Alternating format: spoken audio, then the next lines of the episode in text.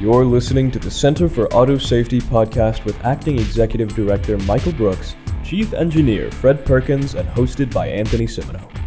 For over 50 years, the Center for Auto Safety has been working to make cars safer. Find out more at autosafety.org. Friends now in Japan or something. Uh, for those of you listening at home, you're missing out on quite the visual display. Um, anyway, so the New York Times had this fun article the other day about why so many cars have rats in them. And we've been dying to talk about rodents in cars because that's the real safety issue that everyone's concerned about. So this article goes into basically New Yorkers dealing with lots of rats chewing through wiring and and now I know what it means every time you get that check engine light. It just means that rats ate some wires in your car as far as I can tell, they should just replace that little icon with a little rat instead because no one knows what that means. So, and then uh, Michael, you sent us, sent us some information about is it the soy based wiring? Right.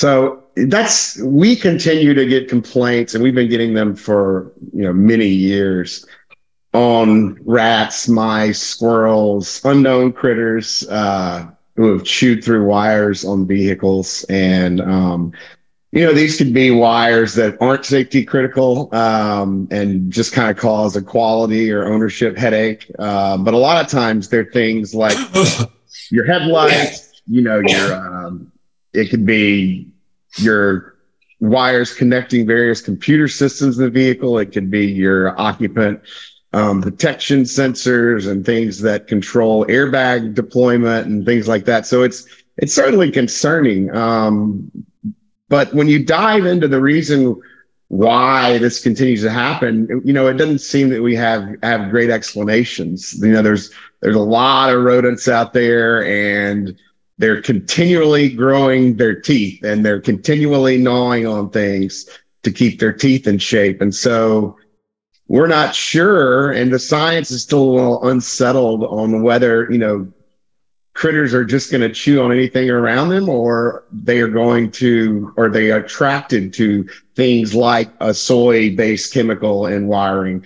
Um, we're not sure yet, but we're, um, you know, there's there's been a class action lawsuit filed on this issue that was thrown out of court and now has been brought back in. Um, the the USDA has done a study on whether uh, mice or rats could be attracted to these kind of chemicals, finding that you know there, there's really not a lot of evidence that they are. Um, but that's a study that's you know somewhat funded by industry, and you know is, that's always you know questionable.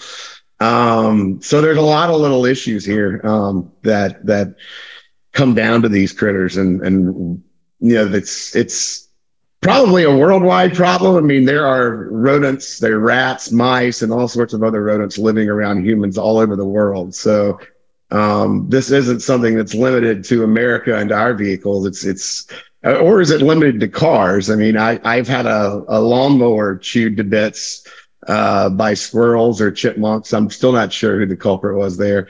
Um, so this is this is a common problem across vehicles and and anything really. You know, people get their house chewed on. People there there there are a lot of different places where rodents um, can impact our lives negatively and and and reach into our pocketbooks.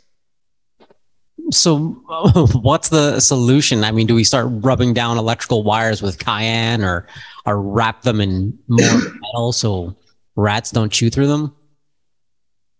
Well, I've heard varying degrees of success with reports on the cayenne. Some owners, there's actually cayenne pepper tape that um, was been. I believe a Honda owner told me about it first. They said that they were offered this tape when they went to the dealership, and perhaps that can be effective if you know you have a continual problem where you know the the mice or rats are coming through and chewing on a specific area of your car that you want to protect, but you know, from from looking at the complaints that come in, it's it's you know these it's an, I don't think it's very feasible to wrap every wire in your vehicle with cayenne pepper tape. I don't know that cayenne pepper tape works great. I had a uh, you know a squirrel issue on my back fence where they were running down the tree and sliding their teeth down a board on my fence over and over again for a, at least a year because it was fairly damaged by the time I got to it. And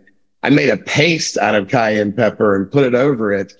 And it didn't even phase them, you know, for a minute. So I, I'm a little skeptical of the cayenne pepper solution in general. And I don't think you can wrap every wire in your vehicle with cayenne pepper tape. That sounds uh, like an extremely difficult proposition, given that it's hard to access a lot of places in your vehicle that with human hands that mice can crawl into. So it's probably not a good long-term solution if there is one. I mean, that that's a question here is, is there, is there a solution for this or are, you know, are, are rats going to rat? okay, well, Elon Musk must have a solution to this, and I'm sure it's a subscription service to prevent rats eating your wires. Uh, but Fred, from an engineering perspective, is it, I, I don't imagine this is the first thing that comes up. And you know, hey, let's solve a powertrain issue. What about rats? Right? Like, what do you? What's the thought from an engineering perspective? How do how do you approach this?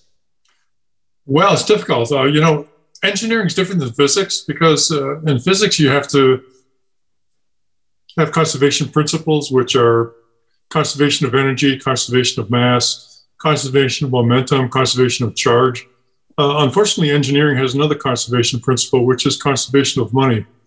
And, and that becomes predominant in this particular situation because you simply cannot economically armor every wire that's in the car and uh, you know put everyone under control. You could conceivably wrap them all in steel tape or titanium or who knows what, but rodents will chew through thin pieces of uh, metal, including aluminum, possibly uh, copper, and maybe even titanium. Who knows? So I don't think people are willing to bear the cost of that, and the car companies don't think people are willing to bear the cost of that either. Uh, there's a couple other issues. One is that antifreeze and antifreeze mist taste sweet. I do not try this at home, boys and girls, but I tasted it once just to verify that theory. And it is disgustingly sweet, and it stayed in my mouth for several days. So, yeah, do not try this at home. Wait, what? What? It stayed in your mouth for a few days. Just taste and get rid of it. Come on. What? I, this is some. Were you on some reality TV show? This had to be well, it, it, was reality. It wasn't a TV show, but anyway, I, the, the point is that the mist that comes out of your radiator, which is inevitable when it heats up, um, deposits itself on all the wires and all the other structures inside the car as well. So it may be that just regardless of whether it's made out of uh, bona fide rubber or made out of soy based um, materials, it may be that it just tastes good to these uh, rodents. They think it's candy. Uh, so, you know, the engineering solution has got to be associated with the cost and what people are willing to absorb in that. But uh, there are ways to do it. Don't know if we're going to get there though.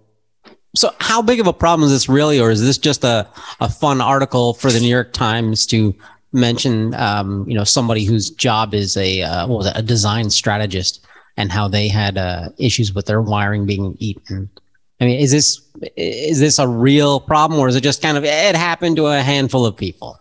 No, it's it's it's definitely a problem. I mean, we we've been getting complaints on it for years. Um, you know, and if you look into some of the articles that I've read on the subject, there's a lot of mechanics out there who are saying, you know, this is something that's been happening forever before they even introduced the soy wiring. Um, but when you look at the complaints, it's typically they're, they're alleging that the soy wires caused it. We're still not sure about that.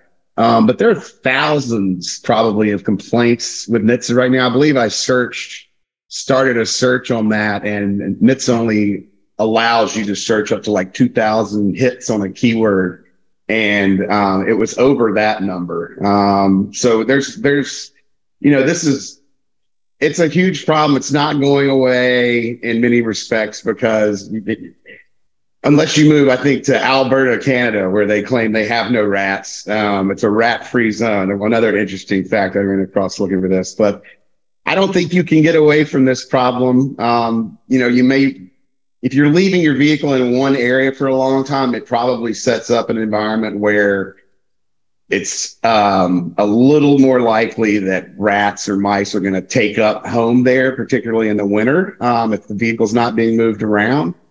Um, but other than that, you know, prevention is difficult. You know, I looked around to see, you know, these uh, ultrasonic pest repellent type things.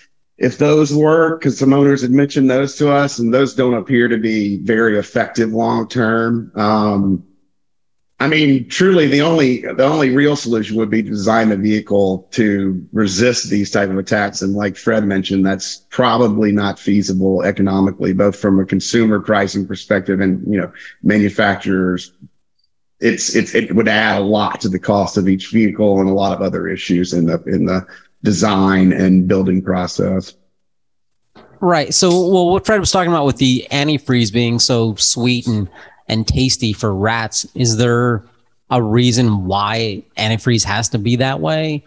Do electric vehicles use less antifreeze? Can you I don't antifreeze? know. I mean, I think there could be, you know, even beyond just antifreeze. I mean, there's road salt and all over these cars, and you know, animals, uh, mammals, particularly sweet and salty, salt. delicious. You gotta have it to live, and they you know that could be another issue there could be any number of different flavors accumulating in your vehicle at, you know at, at one time whether it's salt you know we've all run over roadkill you know there's all sorts of things that rats could be interested in um, and it's it, it, almost seems you know it, it seems like a very difficult task. This seems harder than you know in some ways than designing the perfect airbag or something like that. It's it's it's you know humans have tried to control rodents for thousands of years now i think without too many effective results and short of keeping a cat tied to your car. I don't know what what we're going to do here.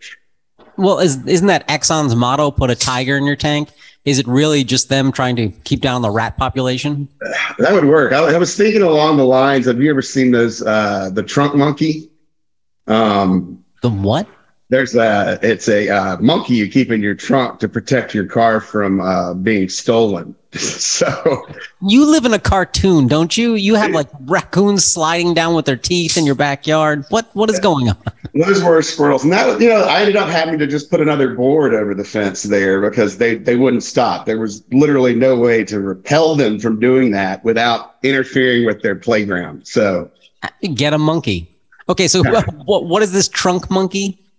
So there was a, uh, I believe it was a, I don't know if it was, it was a uh, vehicle alarm company or they designed some kind of anti-theft device. And so to advertise it, they uh, had a monkey that would appear out of the back of the vehicle when they, someone was trying to steal the vehicle.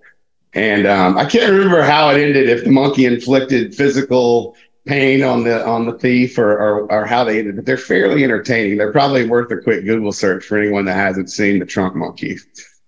This episode, unfortunate woman in Connecticut who had a face transplant due to an interaction with a, a primate had a trunk monkey. Uh, I, I, don't know. This episode of the Center for Auto Safety Pro- podcast brought to you by Trunk Monkey. you want a new face? Get Trunk Monkey. Okay. There's another hazard too that we haven't talked about, which is that if you're driving the car um, and there's a rodent in the passenger compartment, it could run up your pants leg and get into your underwear, make you jump around and lose control of the car. It's I, I don't I haven't searched. Are there many complaints about that, Michael, in the NHTSA database? No. However, um, you know, children function very similarly. Um, so you got to watch out for them. you should never have children run up your pant leg. Um, you know, and also, you know, there's some other situations that, you know, obviously we have some, we have problems with deer running into cars and, you know, thinking broadly about animals. Um, the only real issues we've seen safety wise or recall wise, other than these gnawing rodents, which is a- actually, I don't believe ever resulted in a recall because it's just so hard to pin down whether it's the rats or whether it's the wires, um, is spiders. Spiders seem to have a, a, a, real affinity for vehicles. And there have been two recalls that I know of, and I think there's probably some more back in the day. Um, one of them, spiders got into airbags and were causing them to um, deploy unexpectedly, not deploy, causing some issues with airbags. And another one, which is is even more interesting, the spiders were attracted to the gas vapors in um, one of the vehicle's fuel systems and built webs in there essentially and caused it to become blocked up and that created a potential fire hazard. So those are the gas huffing spiders um, that you really want to look out for. I Yeah, believe those are in uh, mazdas it was uh, sent that article around. It was Mazda 6.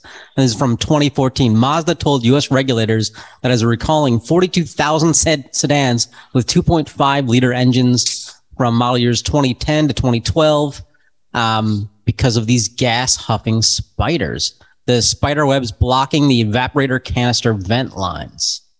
Um, so uh, Agent Orange everywhere.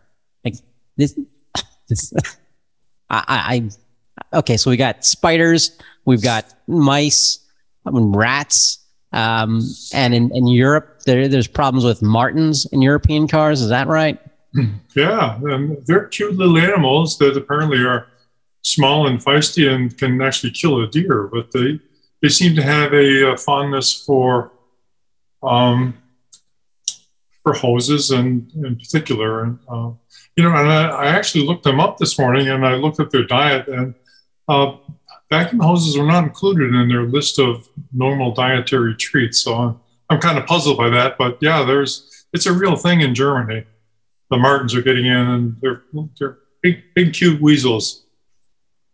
But only in Germany, so they're just going strictly after Volkswagen. I thought maybe they'd be more of a French thing. They'd go after Renault. The cars might taste better.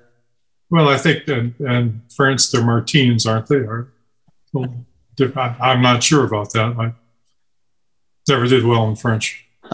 That's all right. So, Michael, you sent in some uh, some great uh, feedback we get on the autosafety.org site. Um, so let's see. Someone saying that engine wires made of soy being eaten by rats and cars broken down twice in seven months due to this. Bought car brand new and have, have had to put thousand dollars in repair twice. Ford will not cover wire damage and acknowledges related problem for all customers. So what does that consumer do? Just suck it up?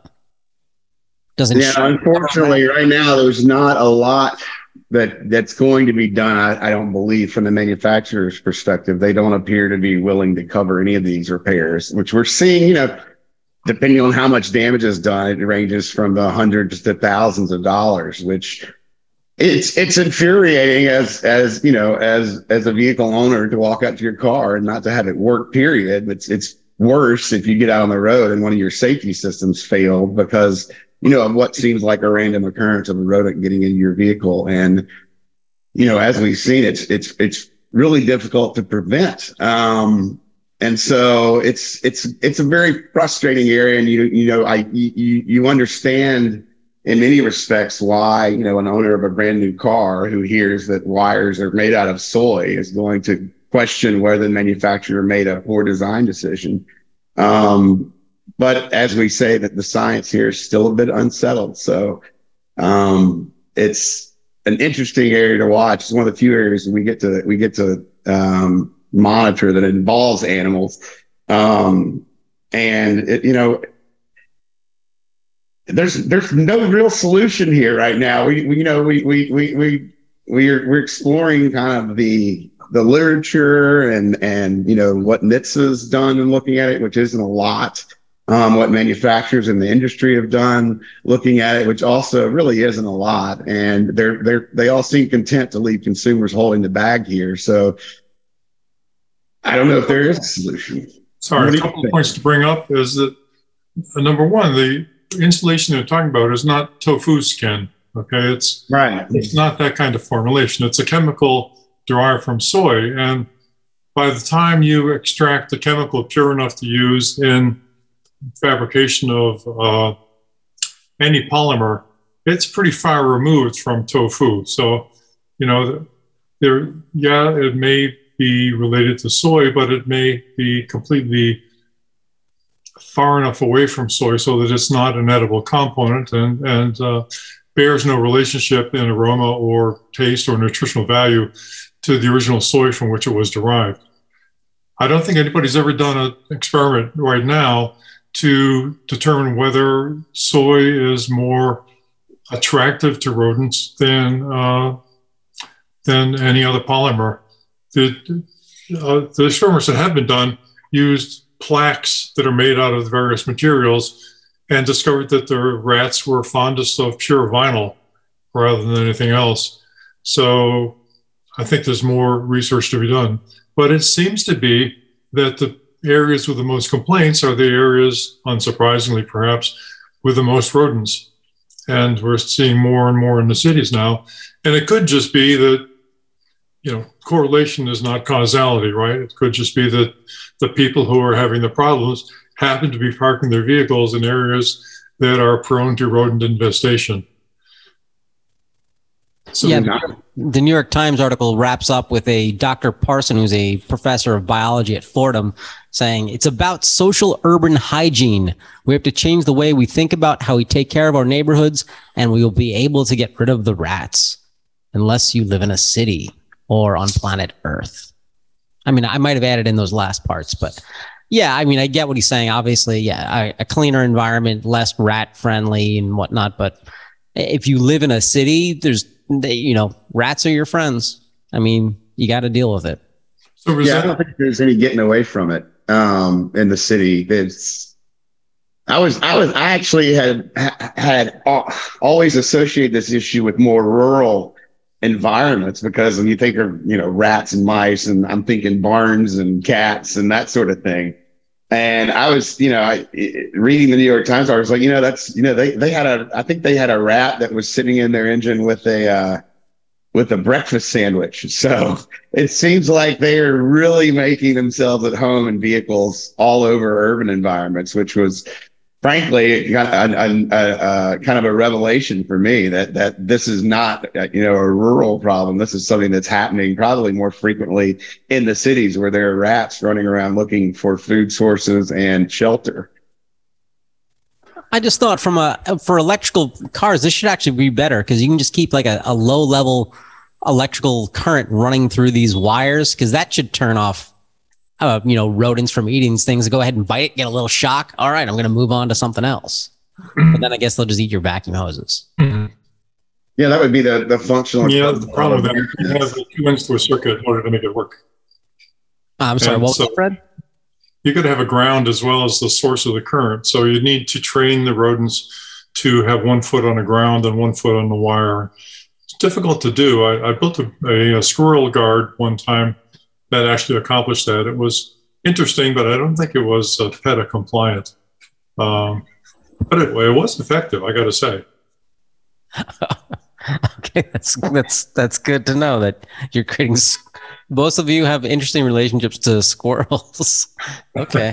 well, um, what about other, uh, you know, insects and what I imagine, especially you know, in urban environments, cars are. Do cockroaches love cars? Are they wreaking havoc with electrical systems?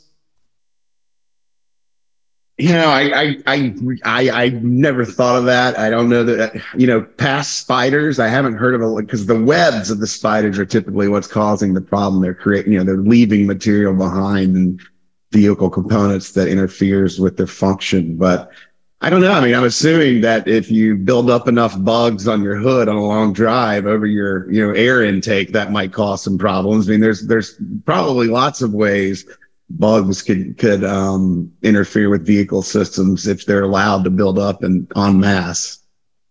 Well, Volkswagen built bugs for a long time, and maybe it's just a case of uh, professional courtesy that you know they don't think it's appropriate to screw with other cars because you know, never mind, I'll drop it there.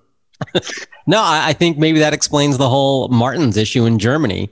I mean, they're they're getting back at Volkswagen for promoting this insect. They well, want the VW Martin. I mean, makes sense to me. Apex are a bitch, as they say.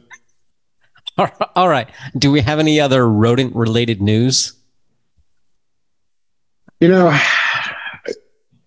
I you know I was I I don't really have anything pertaining to rodents. They were um I was shocked to to to read how large the rodent family is. Though they're they're literally everywhere, and their teeth are growing all the time, and they've got to keep them in shape so they can continue to chew. If they don't, the, you know, their teeth can grow all sorts of ways, grow through their brain. You know, it's it's not a good life. I, I wouldn't want to have teeth that grow all the time. So you're pro rodent. I see. You're like, damn with the cars and vehicle safety, save the rodent. I get it. You know, rodents are going to do what they're going to do, and I, you know, either we adapt and and you know change our methods of you know protecting our vehicles or monitoring our vehicles, or they're just going to continue to keep gnawing on them. I, I don't I don't know that there's any other answer here. Rodent dentists. That's what we need. That's what we need in a healthcare bill. Really. Let's take care of their teeth. Well, maybe we could put little grinding wheels underneath the hoods of each car, and the rodents can just use that to grind the teeth on. Then they won't have to chew. It's a possibility. I, have got a Dremel tool. I could uh, put it in my Subaru and see if that works. But what do you think? I, I think that's an excellent idea. Dip it in a little antifreeze. Um, it should be good to go. Absolutely. Antifreeze flavored Dremel tools. I love it. I, I think you found a new funding opportunity. All right, let's let's get off of uh, rodents.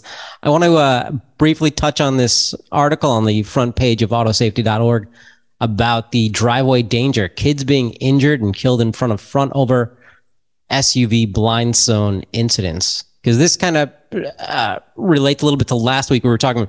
That was with the blind spots of the radar systems, but this is actually blind spots from the driver's perspective of not being able to see over the hood of the car. Right. So what's what's essentially happening here is that you know when you're driving a, a typical sedan, you've got a you can see you know probably anything within three, four, five feet of in front of your vehicle.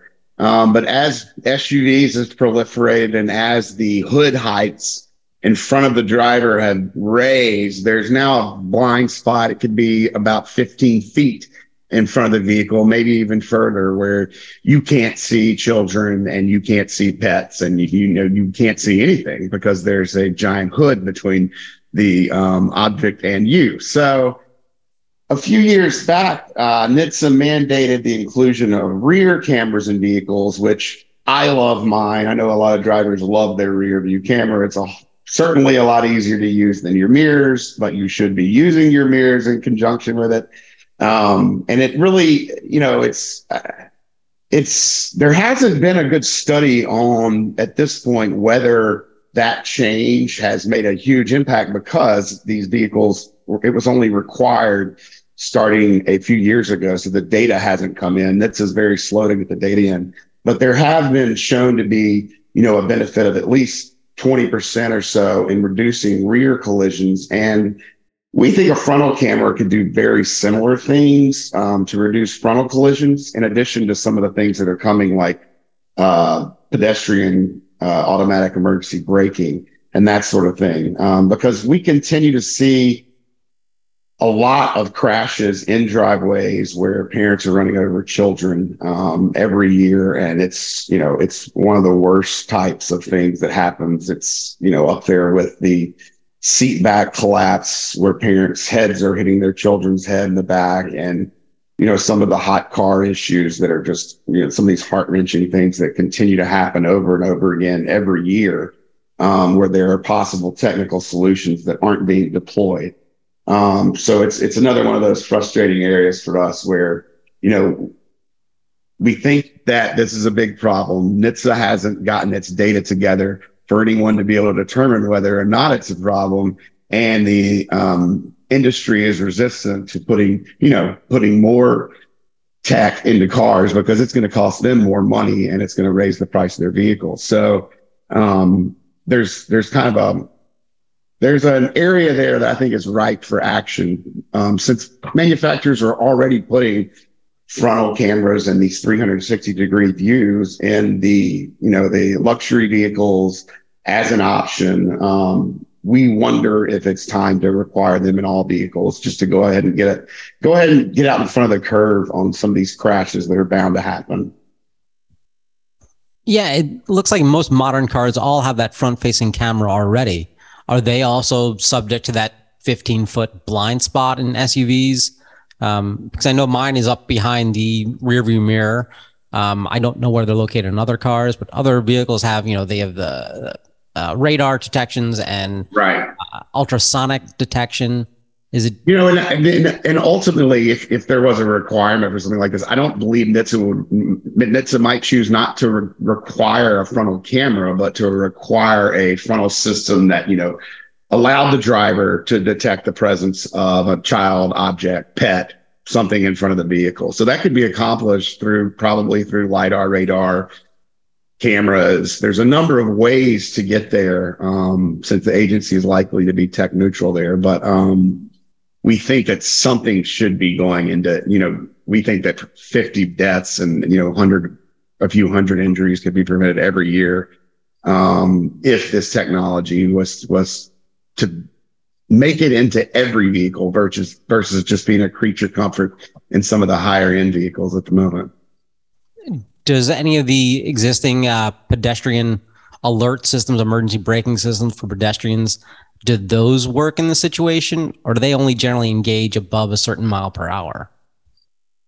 They they could certainly work. They're in fact the ones that are installed typically only work at the lower speeds you would see in driveways. Um, and that's part of the solution that could certainly be part of um, a requirement for this technology in whatever form it takes on on all vehicles that are coming to market versus just being sold as an option well, another solution is to reduce the f- profile of the hood of these vehicles. You know, uh, the Euro New Car Assessment Program provides points for cars that have beneficial designs that protect pedestrians. And those beneficial designs all have lower profiles than the American cars. This, this problem has arisen just because Americans seem to like enormous grills. I walked past a Toyota Tundra yesterday, and I swear the grill was five feet high.